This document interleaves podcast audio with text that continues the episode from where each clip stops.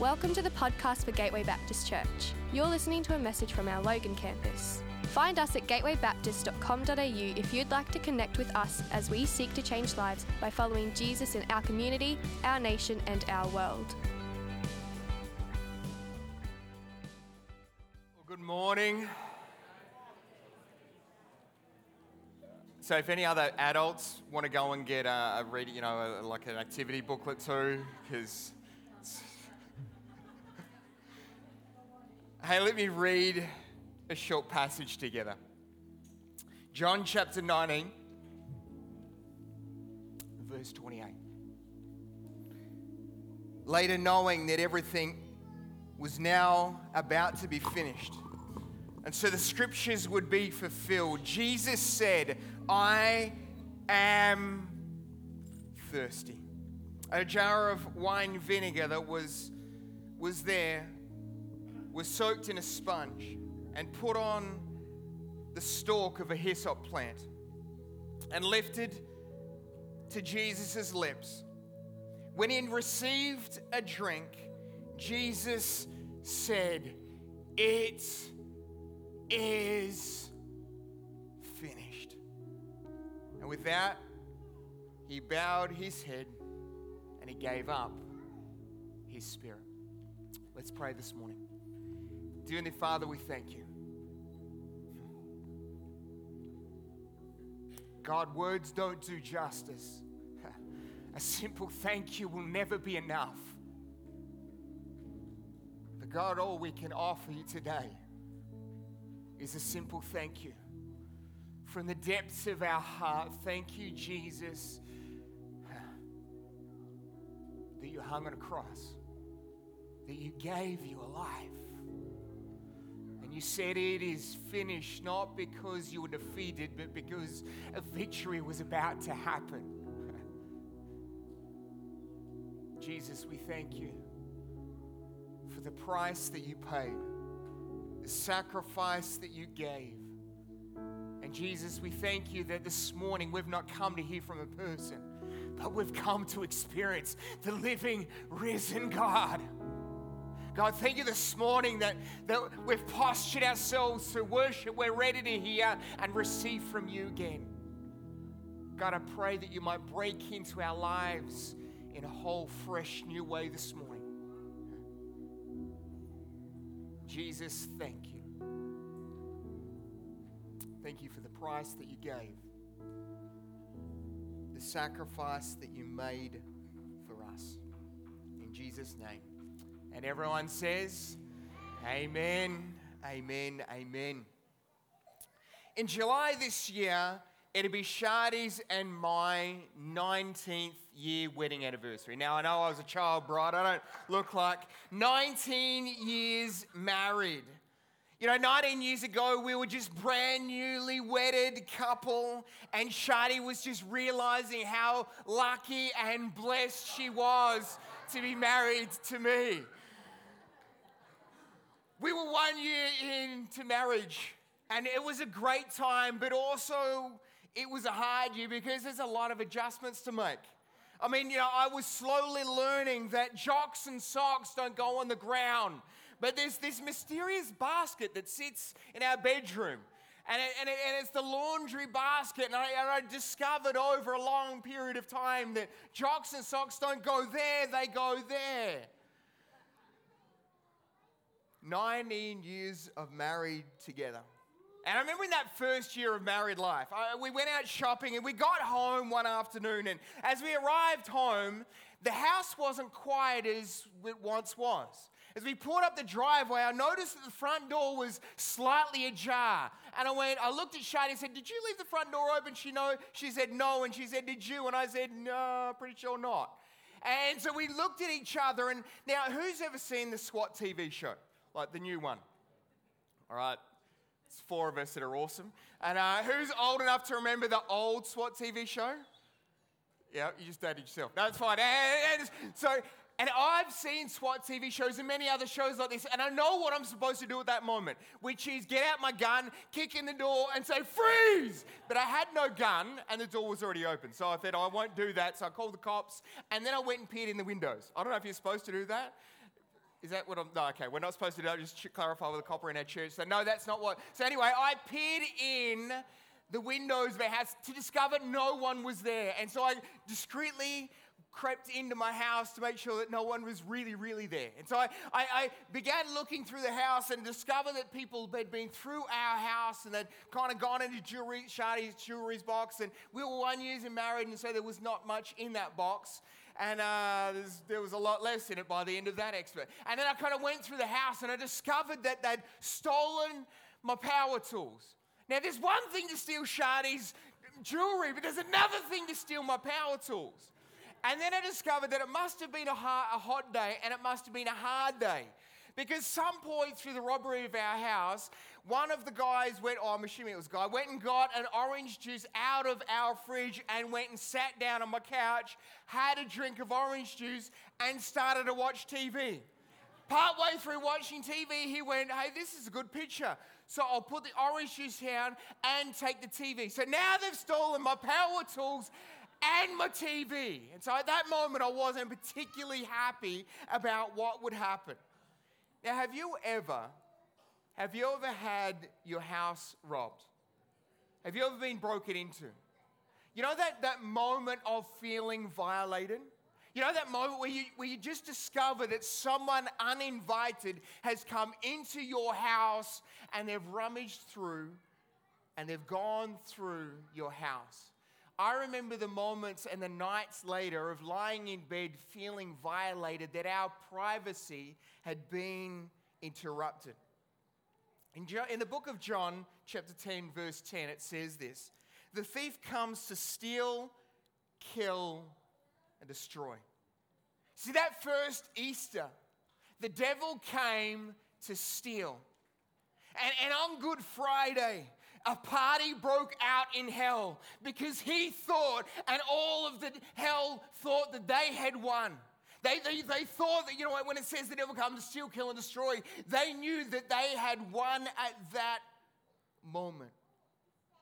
And that the devil has come to steal our joy, he's come to steal our hope, he's come to steal our futures, and he came to steal our relationship with Jesus and he's used sin to do it since then. See, Jesus, try, uh, Jesus tried to conquer hell, to pay the price for our sin. But on that first Good Friday, he seemed to have lost. But see, we live in a world where, where sin is not a popular topic. We live in a world in 2020 where sin is not a word that we regularly use. It's, it's kind of frowned upon. It's just not the thing that is ever discussed. But what is sin? Well, in Romans chapter 3, 23, it says this For we've all fallen short of the glory of God. We've all sinned and fallen short. Another translation says that we've missed the mark. We've, we've, we've missed the mark that God had set out for us. In other words, we've all done wrong things. You know, the wrong things that we know we shouldn't do, but we somehow find ourselves doing them anyway? You know, and it's these sins that separate us from God. It's the stealing, it's the lustful thoughts, it's the, the gossiping and the murder and the adultery. All of these things get in the way of our relationship with God. But is sin real? See, I mean, all we have to do is we've just got to turn on the TV you know, we flick to the news and we see everything that's happening in the Ukraine. You know, we, we open our, our Instagram or Facebook pages and we see page after page in the news channels of the stories of the things that are happening around our world. And we all know that something's broken, don't we? I mean, we all know as we see and we hear what's happening around the world, we all know that something is wrong. We all know that there is sin, whether we like to call it that or not. I mean, if you're ever doubtful, all you have to do is realize six words shopping center car parks at Christmas. Yeah, and we all know that all hell breaks loose in a, in a, in a, in a caravan, in a, in a, caravan, in a shopping center car park at Christmas. You see, sin wasn't God's idea. See, sin wasn't God's original plan. See, sin came into the world because God gave us something and it was called free will. You know, kids, He didn't design us like. Who, who's ever seen Star Wars? Kids, seen Star Wars? who knows what the, the big uh, gold colored robot's called? It starts with, there we go. There was, there was someone that said it. There we go. Come on. C3PO. God didn't create us like C3PO. Robots who simply say, yes, God, no, God. But He gave us this thing called free will. And we chose to go against God's perfect plan. And now sin was invading us. And sin has become an intruder. It's come a thief. It's come to steal, kill, and destroy in our lives. But this morning, what I want us to do is just rewind 2,000 years. And, and a, at a place called Golgotha, just outside of Jerusalem. And there stood three crosses just like this. And on this enormous big hill was a crowd of people witnessing three crosses and three men being crucified on them. See, that first Good Friday, imagine what it must have been like I mean, King Jesus, he was, he was the one where all of these crowd of people would, who, who'd put their hope and their trust and their faith. They kind of, they're going, you know what, we think, we, we think he is who he said he is. He is, maybe he is the Messiah, and yet now he hangs on a cross. Not with a, a crown of gold around his head, but a crown of thorns on his head. With above the cross hung a sign Jesus, King of the Jews. This was no way to treat a king, was it? The Roman soldiers sat around the base of the crosses and they gambled over Jesus' clothes, the little of his belongings that he had. And they would look up and they would spit on him and they would, they would mock him. And the disciples, Jesus' own family, the onlookers, they stood and they looked up at Jesus. They looked up as he heard those words, It is finished. They looked up to see Jesus' body hanging limp and lifeless the King Jesus hung dead on the cross. And in that moment, hope had been stolen. And the disciples walked away. See, the disciples had walked away from their jobs and their families and their careers, and they'd put all, they've hedged all of their lives, everything on Jesus, and they thought he really could be. Maybe he was the Messiah. They knew there was something different about him, and they said, we think he really is who he said he is, but now he's dead. Their king, their savior. And now what do they do? All their hopes have been stolen. The light has gone out, it's been repla- replaced with darkness. Can you feel the gravity? Can you feel the loss? Can you feel the depths of despair that these disciples in this crowd must have been witnessing and experiencing as they saw Jesus hanging on the cross. Imagine the moments after Jesus' death. Imagine those moments. Imagine what it must have been like. I mean, this is where all your hopes had been pinned on Jesus. But now he's dead. What do you do? They're devastated. King Jesus, their hope, they've both been stolen. But aren't you glad? Aren't you glad that the story doesn't end there? Aren't you glad that the story doesn't end on Friday? Aren't you glad that the story doesn't end with Jesus hanging on a cross? Aren't you glad that it doesn't end with him dead, hanging there with no hope? Aren't you glad that at that moment when they, when they saw everything had been stolen from them, that that wasn't the end of the story? Because this is what is recorded at the end of Luke's gospel. he says these words. And on the first day of the week, very early in the morning, the women took the spices that they'd prepared and went to the tomb. They found a stone rolled away from the tomb. And when they had entered, they did not find the body of Lord Jesus. While they were wondering about this, suddenly two men clothed in gleaming light, like lightning stood beside them. And in their fright, the women bowed down with their faces to the ground. But the men said to them, Why do you look for the living among the dead? He is not here, he has risen. Remember how he told you while you were still with him in Galilee the Son of Man must be delivered over to the hands of sinners, be crucified, and on the third day be raised again. And then they remembered the words. See, for God, Easter was never an afterthought. See, it was always the main point, it was always the grand final. It was the moment, it was the whole purpose why Jesus came to the whole world. It was and will always be his number one plan. But with every good plan, there is always a great price to be paid.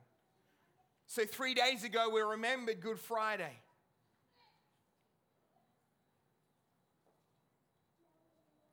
But today, we remember Resurrection Sunday.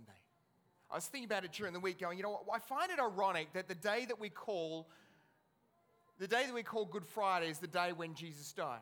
Has anyone ever thought that it's a really ironic, weird, strange name for that day? You know, like, and I was thinking about it during the week, going, God, it's really ironic that the day we remember our Savior, King Jesus' death, is a day that we call good. So I looked up the word ironic, and the word ironic in the dictionary is defined like this happening in a way contrary to what is expected. Doesn't that perfectly sum up Easter? It happened in a way contrary to what was expected. See, the irony was that there was one group of people that thought that Jesus, the Messiah, had been stolen and crucified and was now dead. But Easter Sunday tells us that God had a very different idea for the story.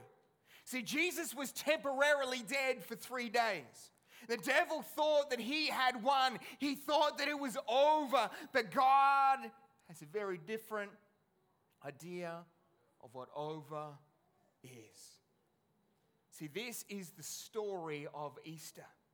That Jesus took humanity's greatest curse, our sin, and defeated it, he defeated it and death once and for all, so that sin wouldn't be our final, it wouldn't be our end that we wouldn't have to be crucified on a wooden cross. And he went through it all and he did it for you.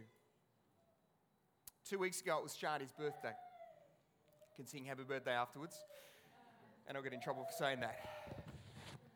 Two weeks ago, it was Charlie's birthday.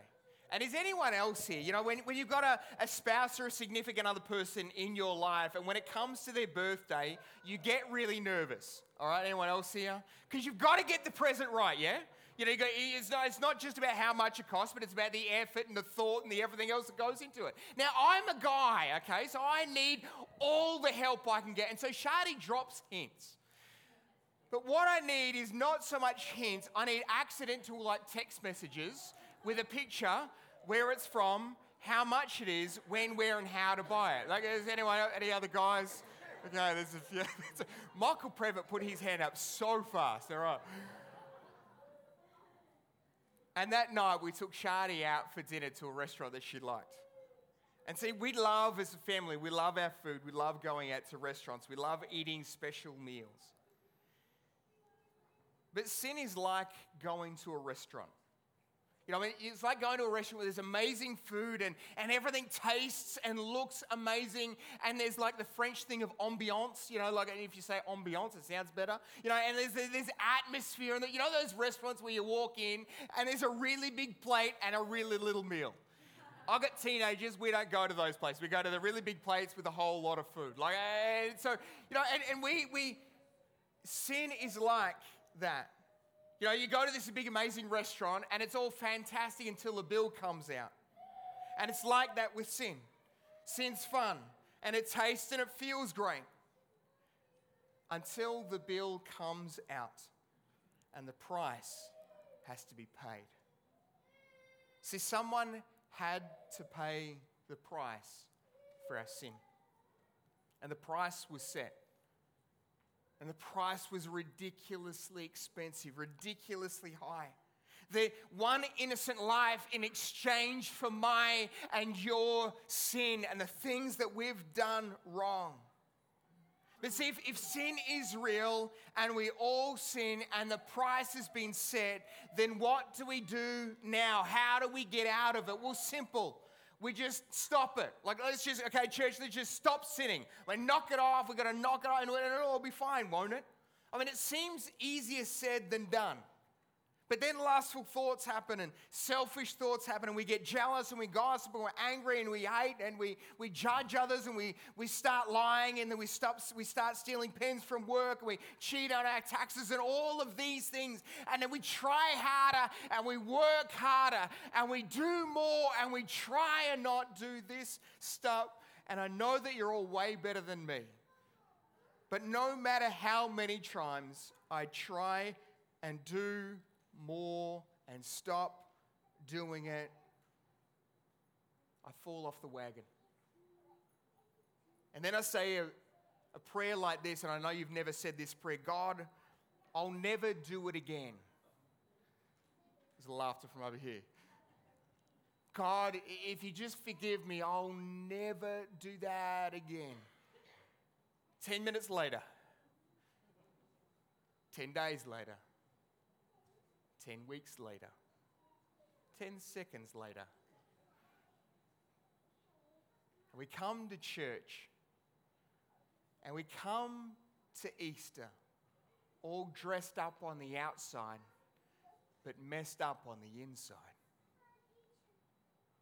And so we try harder, we do more, we work harder, and we just can't win and we, we try harder, but sin continues to beat us. It's kind of like Melbourne Storm versus the Broncos. They can just never win, Jamie. So, how do we kick it? In Romans chapter 3, it says this. Since we've completely, uh, sorry, since we've compiled this long and sorry record as sinners, and prove that we are utterly incapable of living out the glorious, the glorious lives God wills for us, God did it. Out of sheer generosity, he put us in right standing with Himself, a pure gift. He got us out of our mess we're in and restored us to where He always wanted us to be. And he did it by means of Jesus Christ. God sacrificed Jesus on the altar of the world in clear, in, to clear the world of sin. Having faith in him sets us in the clear.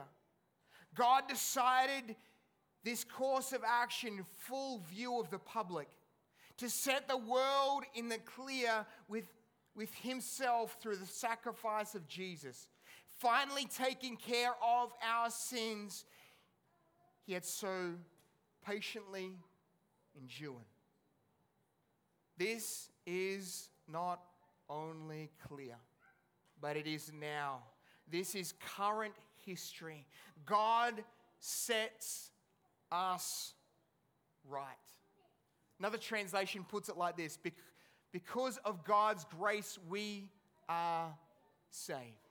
See, we've got to realize that, that Jesus didn't come to start a new religion. He started, he came to start a relationship with you and with me.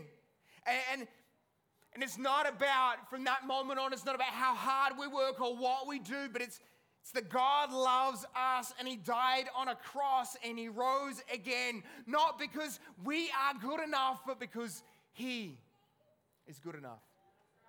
See, John 10 10 says this The thief comes to steal, kill, and destroy. But it doesn't end there. This passage doesn't finish here.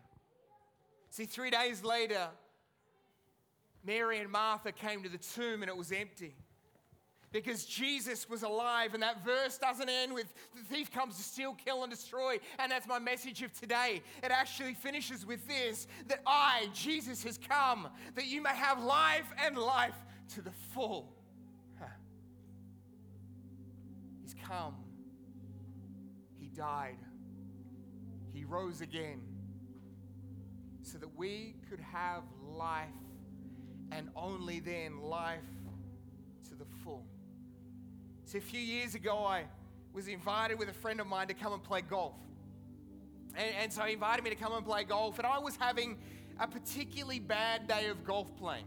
Like, I spent more of my day of playing golf on other people's fairways or in long grass or trying to fish my, my golf balls out of the water traps than I did actually playing golf on my own fairway. And I remember I got to about hole 13. And I remember teed off, and it was a great shot. Until about oh, 50 meters in when it started to go like this. And I watched as my ball didn't just sailed and kind of hook a little bit right, but like hooked right and then left the golf course complex. Now, in full disclosure, at that moment, I may or may not have thrown my driver a long way. Okay, just, I know none of you would ever do that, but I did. And, and I remember in that moment of sheer frustration, throwing my golf club and sitting there with my hands on my hip, just looking and watching this ball sail far, far, far away in someone's backyard down the street.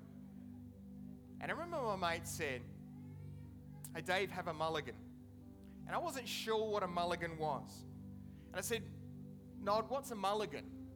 And he said, a mulligan is, is, is, an unofficial golf rule. Like for the golf purists, and if you're a golf purist, I apologize. So if you're a golf purist, and a, mulligan is kind of like an unofficial rule. And it's, in simple terms, a mulligan is a do over. It's where we get to take the shot again without having to pay the penalty stroke of having that shot forfeited. See, I don't know about you. But I find it easy that God can love you. I find it easy that God can forgive you. I find it easy that God offers acceptance and mercy and grace to you. But when I blow it, I struggle at times to believe that for me. But God loved you. And God loved so much that he sent his one and only Son to earth on the greatest rescue mission of all eternity to live a perfect life, to die an atoning death, in order to pay for the sins that I have and will commit. And how do I know this is true? Well, I know it's true because one day, a few years ago, I was playing golf and I was introduced to one word, and you may have heard the word. It's called a mulligan. But see, there's a catch with a mulligan. And the catch with a mulligan is this whoever pays the price for golf gets to decide who gets the mulligan. And that day, my friend Noddy paid the price for golf. So that day, he decided that Dave you definitely get to do a mulligan do over on this hole. A free shot without having to pay the penalty. See, the one that pays the price gets to determine who gets the grace. The one who pays the price determines who gets the grace. Everyone, make, make no mistakes this morning. King Jesus paid the ultimate price for you. He paid the ultimate price for me. He died on a cross, crucified and beaten, with a crown of thorns jammed into his head. not because of his sins, because he was sinless, but he died for my sins, for your sins. But three days later, he rose again to beat death and sin once and for all. See, Jesus paid the price, and because of that, he determined who he determines who gets forgiven. Forgiven from our pasts with the promise of eternity with him. See, King Jesus paid the price, and King Jesus determines who gets the grace. And as Jesus hung on the cross, he hung not because nails pierced his body, but he hung because he had his arms outstretched in love towards us. And he offers the us of our past. He offers the promise of eternity with him to everyone, not because of how well we play golf, but because He paid the price and He determines who gets the grace. We hope you've been blessed by this message. If you've made a decision to follow Christ, we would love to encourage you on your journey.